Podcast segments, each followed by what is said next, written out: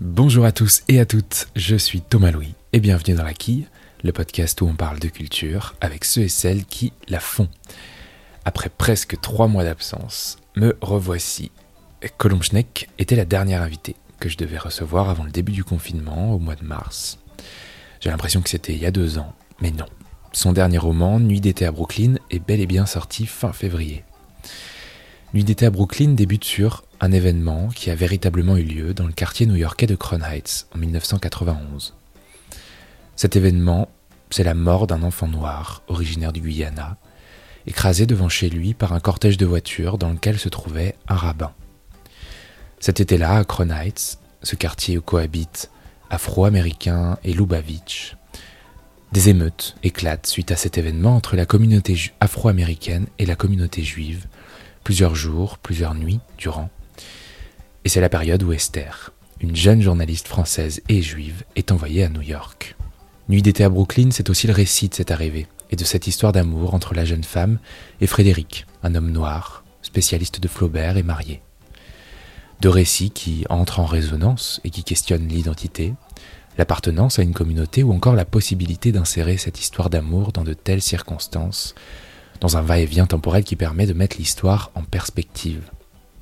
Et avec Colomb Schneck, on a parlé de ces émeutes qui font tristement écho presque 30 ans plus tard à l'actualité, du rôle de la peur comme socle de cette relation amoureuse, mais aussi de la classe sociale comme une représentation de soi. Bonne écoute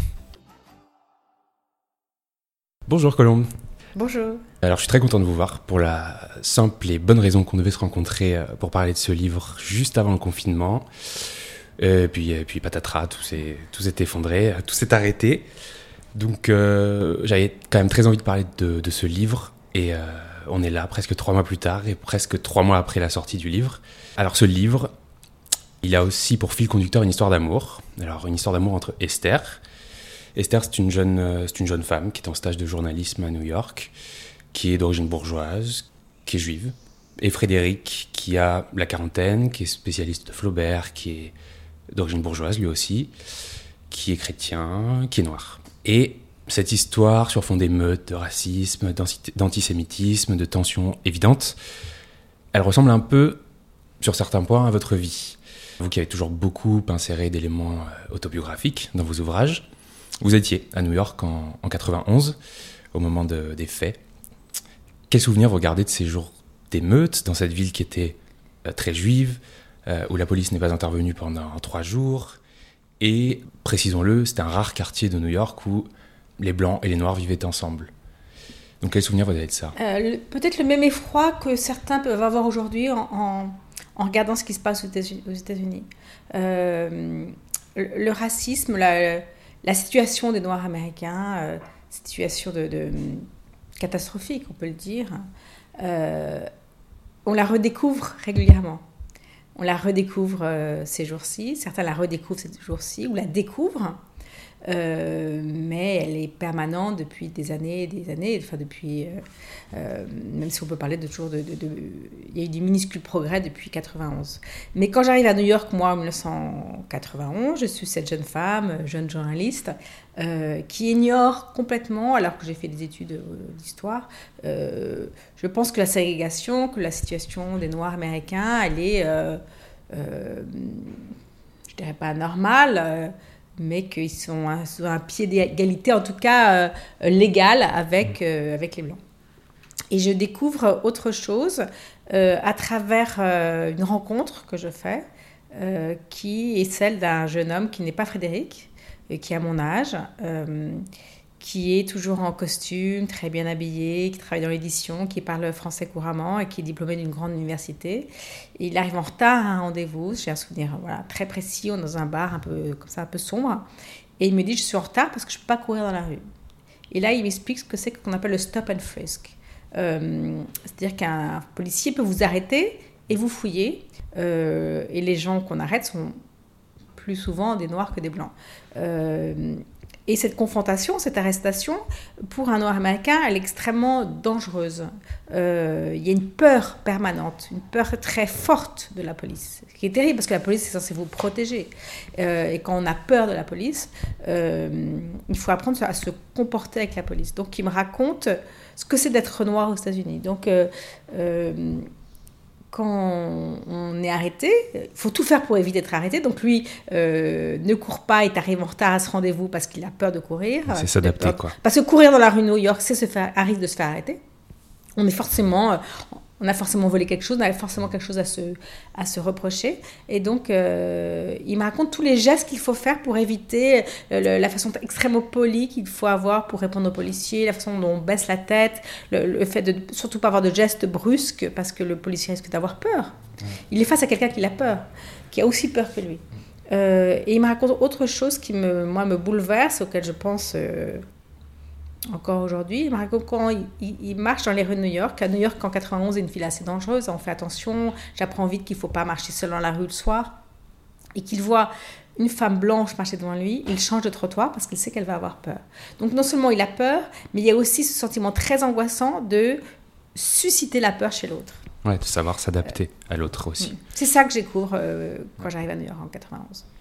Euh, et, aujourd'hui, en ce moment même, il y a euh, ces émeutes euh, aux États-Unis suite à la mort de, je rappelle, à la mort de, George, Floyd, qui était un père de famille noir, qui a été tué par un policier blanc à Minneapolis. Qu'est-ce qu'elle vous inspire par rapport à, ces émeutes de 91, mais je pense aussi à, donc à mais aussi à, Rodney King à Los Angeles, qui est survenu en 91 aussi, à quelques, à quelques mois de différence.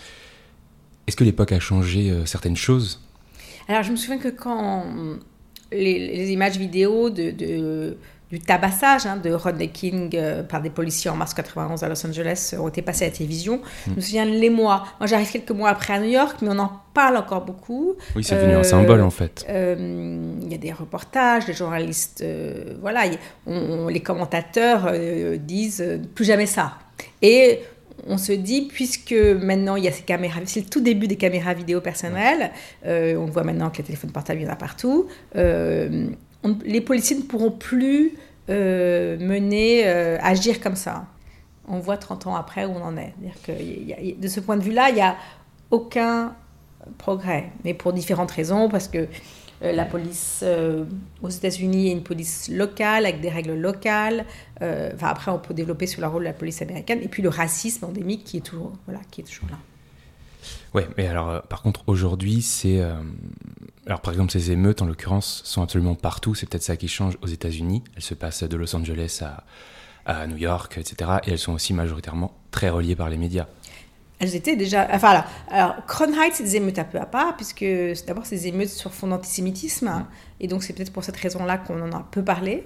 Euh, les jeunes, ces jeunes noirs qui se révoltent hein, contre euh, la violence de la police, même si ce n'est le, le, euh, c'est pas un acte policier qui est l'origine des émeutes, hein, c'est la mort d'un petit garçon noir tué par une, une voiture conduite par, par un rabbin, disons, grosso modo se révoltent à l'époque contre les juifs, contre leurs voisins juifs, puisque Crown Heights, c'est un des rares quartiers aux États-Unis où des blancs et des noirs vivent ensemble.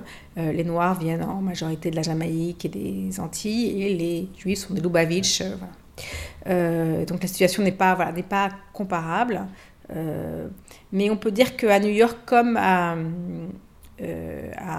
Minneapolis, on est dans une ville où le chef de la police noir.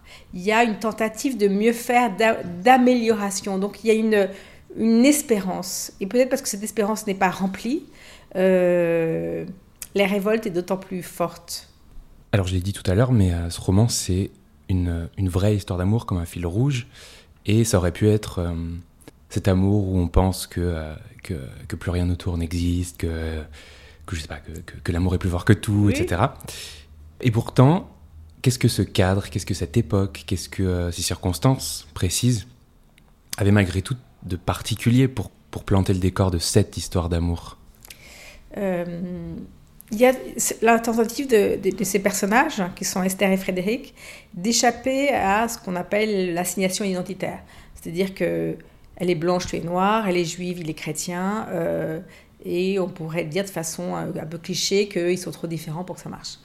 Et, mais on n'est pas que blanc, noir, juif, chrétien, femme, homme. On est soi.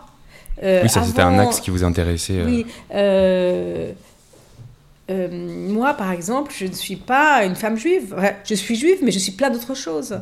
Et, j'essaie constamment d'échapper à, Je ne parle pas comme juive, je ne suis pas un écrivain juif. Je, je, je, suis d'abord moi, Colomb Schneck, avec plein de particularismes, de singularités, de défauts, de qualités euh, qui n'appartiennent qu'à moi. Euh, et ces personnages, Esther et Frédéric, eux aussi, ils veulent échapper à, à ce qu'on va... à un classement. Euh, Frédéric, il veut. Euh, il est un intellectuel, un universitaire, euh, il vient d'une famille bourgeoise de Chicago. il, il, aimerait qu'on le considère comme autre chose qu'un noir. Mais on est aussi dans cette période où on peut être le début de ce qu'on appelle le communautarisme, où chacun dans sa communauté, chacun dans son clan et c'est aussi des c'est le début de ce qu'on appelait le politiquement correct, c'est-à-dire euh, on va trouver un vocabulaire, par exemple, on ne sera plus noir mais afro-américain, euh, comme si ce vocabulaire peut peut-être vous échapper, d'échapper euh, à la violence de la police. En, pourquoi pas Et on se rend bien compte que hum, ce n'est pas suffisant euh, et que c'est pas comme ça qu'on va échapper avec des questions de vocabulaire à la violence de la police. Ce qui m'a, je sais pas si vous avez suivi cette euh, altercation qui a eu il quelques jours dans Central Park où une jeune femme, une femme euh, à qui un homme qui a regardé les oiseaux, qui est noir, demande, lui demande d'attacher son chien. Elle appelle en disant un African American is threatening me, un Africain américain me menace. Elle emploie ce vocabulaire comme ça très politiquement correct qui est celle d'une femme blanche éduquée. Euh, et la violence, elle est la même. Son racisme est la le même. Euh, et c'est pas cette violence, justement, ce, racisme, euh, toute proportion gardée sur ce terme, qui, qui implique une espèce de, suspicion, de peur commune entre les, entre les deux personnages, entre Esther et Frédéric. Est-ce que c'est cette, c'est précisément cette peur qui rend cette histoire d'amour possible? Est-ce que cet amour tient là-dessus finalement? Quand j'ai hum, commencé à travailler sur euh, ce, roman il y a trois ans, je me souviens que j'avais j'ai rencontré Papendiaï, qui est euh, historien spécialiste des, Noirs américains, et je lui ai dit, je lui ai raconté mon projet, et il m'a dit, fais attention, Colombe, c'est euh, ce qui va cimenter leur histoire d'amour, c'est cette peur commune. Ils sont pas différents parce qu'ils sont noirs et juifs, c'est pas ça, ça qui va les, c'est pas pour ça ça qu'ils vont se séparer euh, parce que j'avais déjà l'idée que l'histoire n'allait peut-être pas bien fonctionner. Il me dit, c'est au contraire, ça va être le ciment de leur couple, c'est cette peur commune. Et il y a tant de liens entre juifs et noirs. Et il m'a fait lire un certain nombre d'ouvrages, justement, sur la présence juive euh, dans la lutte des droits civiques aux États-Unis, sur la façon dont juifs et noirs se sont énormément alliés tout au long du XXe siècle, jusqu'à la fin des années 60, euh, dans la lutte pour les droits civiques, puisque noirs comme juifs étaient victimes d'une certaine ségrégation. Eh ben, justement, en parlant de, l'écriture du roman, est-ce que t'est compliqué de faire ce pont entre la fiction et la vraie, parce que c'est un roman, et euh, les éléments historiques qui sont, euh, parce qu'on parle d'un événement qui, est concret, donc comment, oui, s'est passé ce, bah, ce travail de documentation, d'appropriation de, l'événement, en fait? Oui, ça a été difficile parce que euh, j'ai fait un grand travail d'enquête, de, de, recherche sur ces, ces meutes, sur pourquoi la police n'était pas intervenue, ce qui s'était passé, etc. Et à un moment, je me suis retrouvée avec un énorme. Euh, voilà, j'ai. Amas de...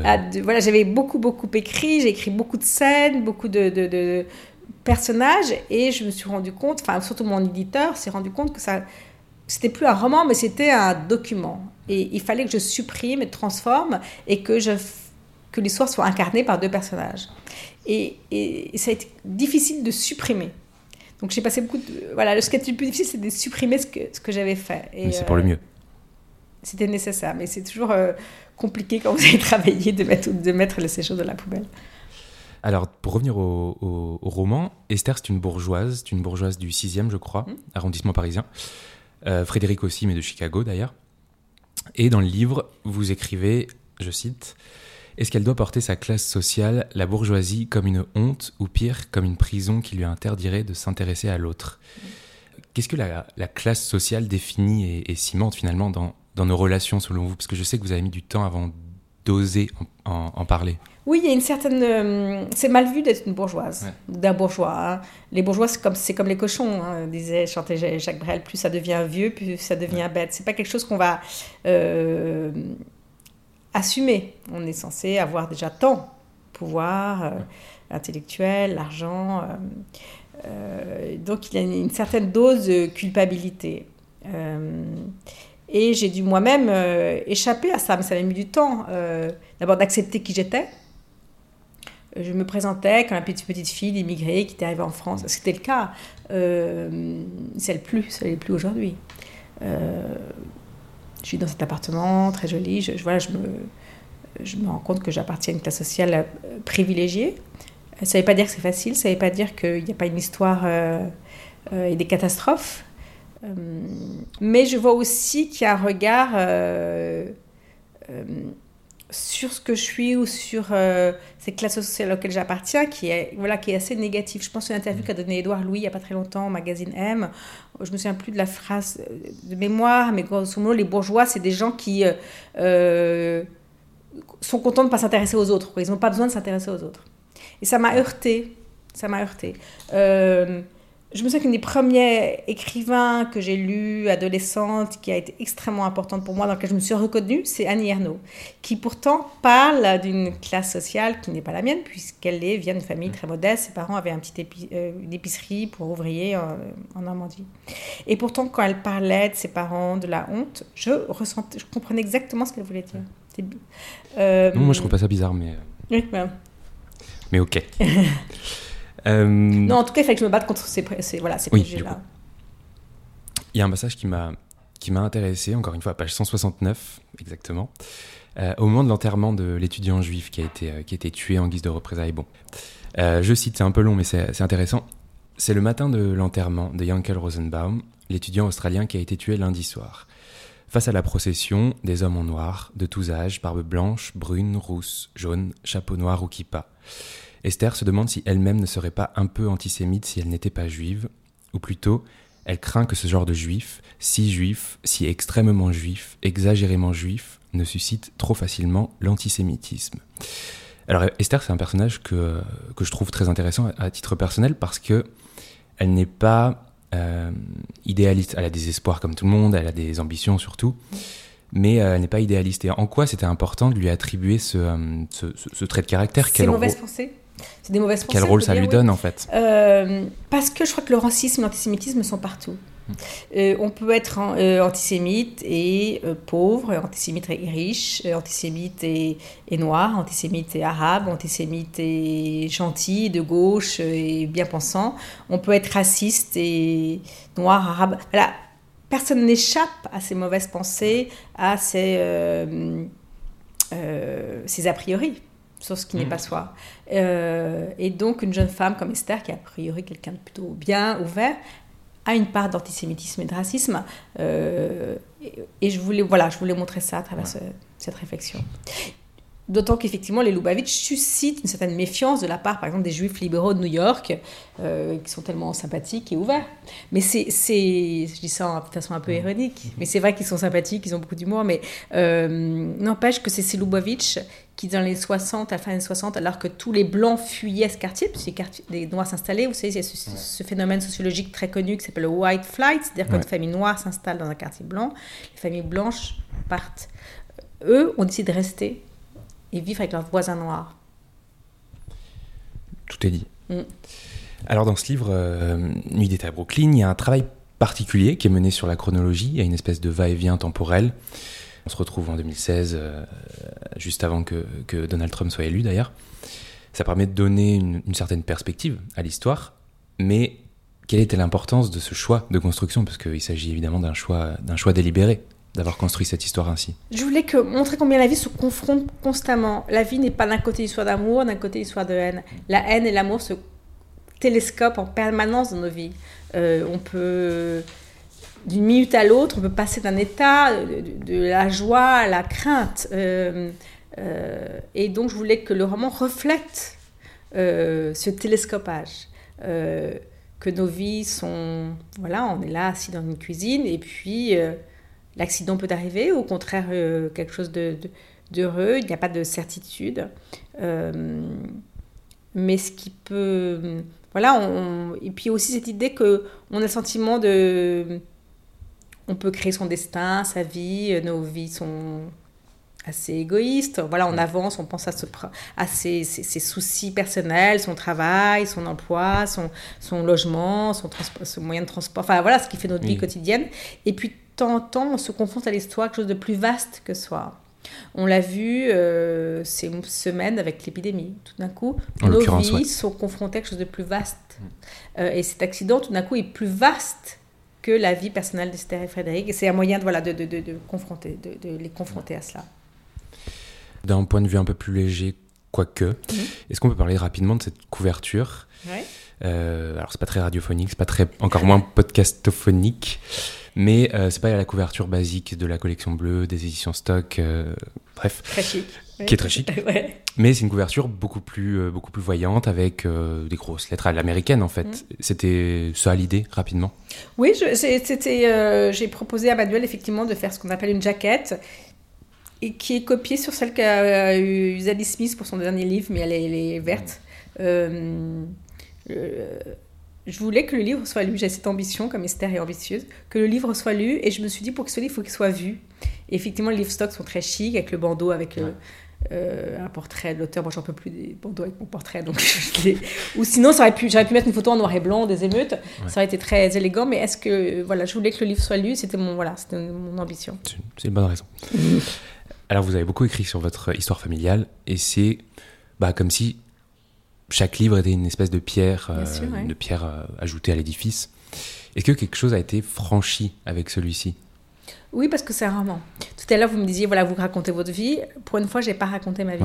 Même si le point de départ est réel, il y a toujours un, des questions personnelles dans un roman, sinon à quoi ça sert d'écrire. Euh, je suis partie à New York euh, comme jeune journaliste en 1991, j'ai fait un stage pour Le Monde et puis je suis restée moi trois ans alors qu'Esther par, par bout de quelques mois.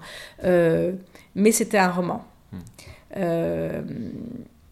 et ça, c'est ouais, une, énorme, une énorme différence. ce qui m'a surpris, il y a le plaisir d'abord d'écrire. Mais oui, ça fait quoi justement De la fiction, c'est un, un grand plaisir, un, grand plaisir, une liberté. De, euh, euh, mais il y a aussi le fait qu'on est surpris par ce qu'on écrit. Mais ça, c'est, ça a été aussi le cas pour mes livres précédents. C'est-à-dire que, comme beaucoup, je partais en Amérique avec cette idée de laisser le passé derrière moi. Et donc, je partais dans la fiction avec l'idée de laisser se passer derrière moi et ma famille. Et je me suis rendu compte qu'on ne peut pas y échapper. Peu, en tout cas. Est-ce que vous vous souvenez d'ailleurs de cet instant où vous avez commencé à écrire ce livre? Enfin, où l'idée vous a dit? Oui, euh, c'était. Je me souviens que je lis un article dans le New York Times, euh, le récit d'un écrivain qui vient de la Jamaïque. D'ailleurs, je ne me souviens plus du nom, j'arrive pas à le retrouver cet article. Euh, qui raconte ce que je vous ai raconté au début de l'entretien, c'est-à-dire la peur, la possibilité de courir, la peur de faire peur à une jeune femme blanche qui marche devant vous dans la rue. Il racontait exactement la même chose. On était en 2016, donc 25 ans après après huit ans de présidence Obama, pas de progrès. Et c'est là que je me suis dit, c'est ça qu'il faut que je raconte. Je sais que vous lisez beaucoup, vous êtes mmh. une très grande lectrice. Est-ce que, euh, alors c'est une question un peu bateau, mais, euh, mais, mais, je l'aime bien. Est-ce que vous écrivez les livres que vous aimeriez lire? Certaine façon, on peut dire que par exemple, j'adore les comédies sentimentales, les histoires d'amour.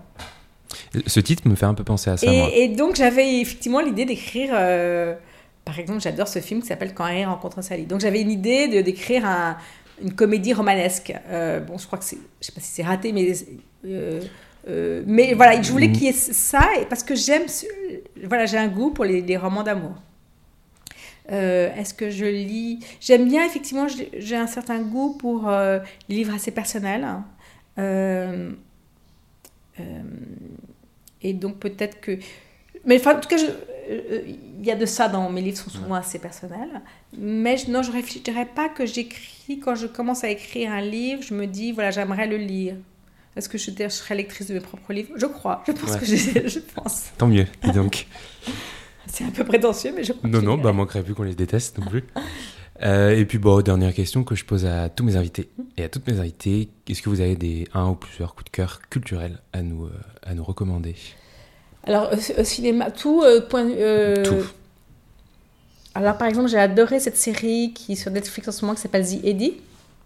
Ah, c'est sur un français ça chanteur de jazz à New York, à Paris, aujourd'hui, parce que d'abord il filme à Paris qu'on ne connaît pas, qui est Je- peu ouais, filmé, c'est pas qu'on connaît pas, mais qui est rarement filmé, c'est le nord de Paris, euh, branche banlieue, et j'ai euh, euh, j'ai beaucoup aimé cette série. Euh, Il y a qui? Il y a Leila Bekti de mémoire, oui, c'est ça. Rahim. Euh, Thomas Roland, l'acteur. Ok. Bon. Et vous voulez des livres aussi, peut-être? Si vous en avez. Euh, bah, J'en ai toujours. Je suis toujours en train de. Bien sûr, il faut le relire la prochaine fois Le Feu de James Baldwin. C'est vraiment. Euh, euh, mais qu'est-ce que j'ai lu euh, J'ai lu un roman. Attends, je ne me souviens plus. du titre. Elle s'appelle Cécile Balavoine et ça se passe à New York dans les années 90. Elle a été étudiante à NYU où, euh, avec un professeur Serge Dobrowski, elle raconte une, une amitié amoureuse avec Serge Dobrowski. D'accord. C'est au Mercure de France et le titre Et c'est de. Cécile Balavoine Cécile Balavoine, je l'ai lu voilà, ce week-end, j'ai j'ai beaucoup aimé. J'ai retrouvé ce New York voilà, de, de la fin des années 90, euh, Euh, C'est une vie de passage. une fille de passage voilà, au Mercure de France. Cécile voilà, voilà, je vous recommande. Super. Merci beaucoup, Colombe. Bah, C'est moi qui vous remercie. Et bien voilà, la quille, c'est terminé pour cette semaine. Si vous avez aimé l'entretien avec Colombe Schneck, n'hésitez pas à le partager, à me dire ce que vous avez pensé du livre, mais aussi à vous abonner au podcast sur votre plateforme préférée, ou encore à suivre la quille sur les réseaux sociaux. Merci beaucoup pour votre écoute et à très vite.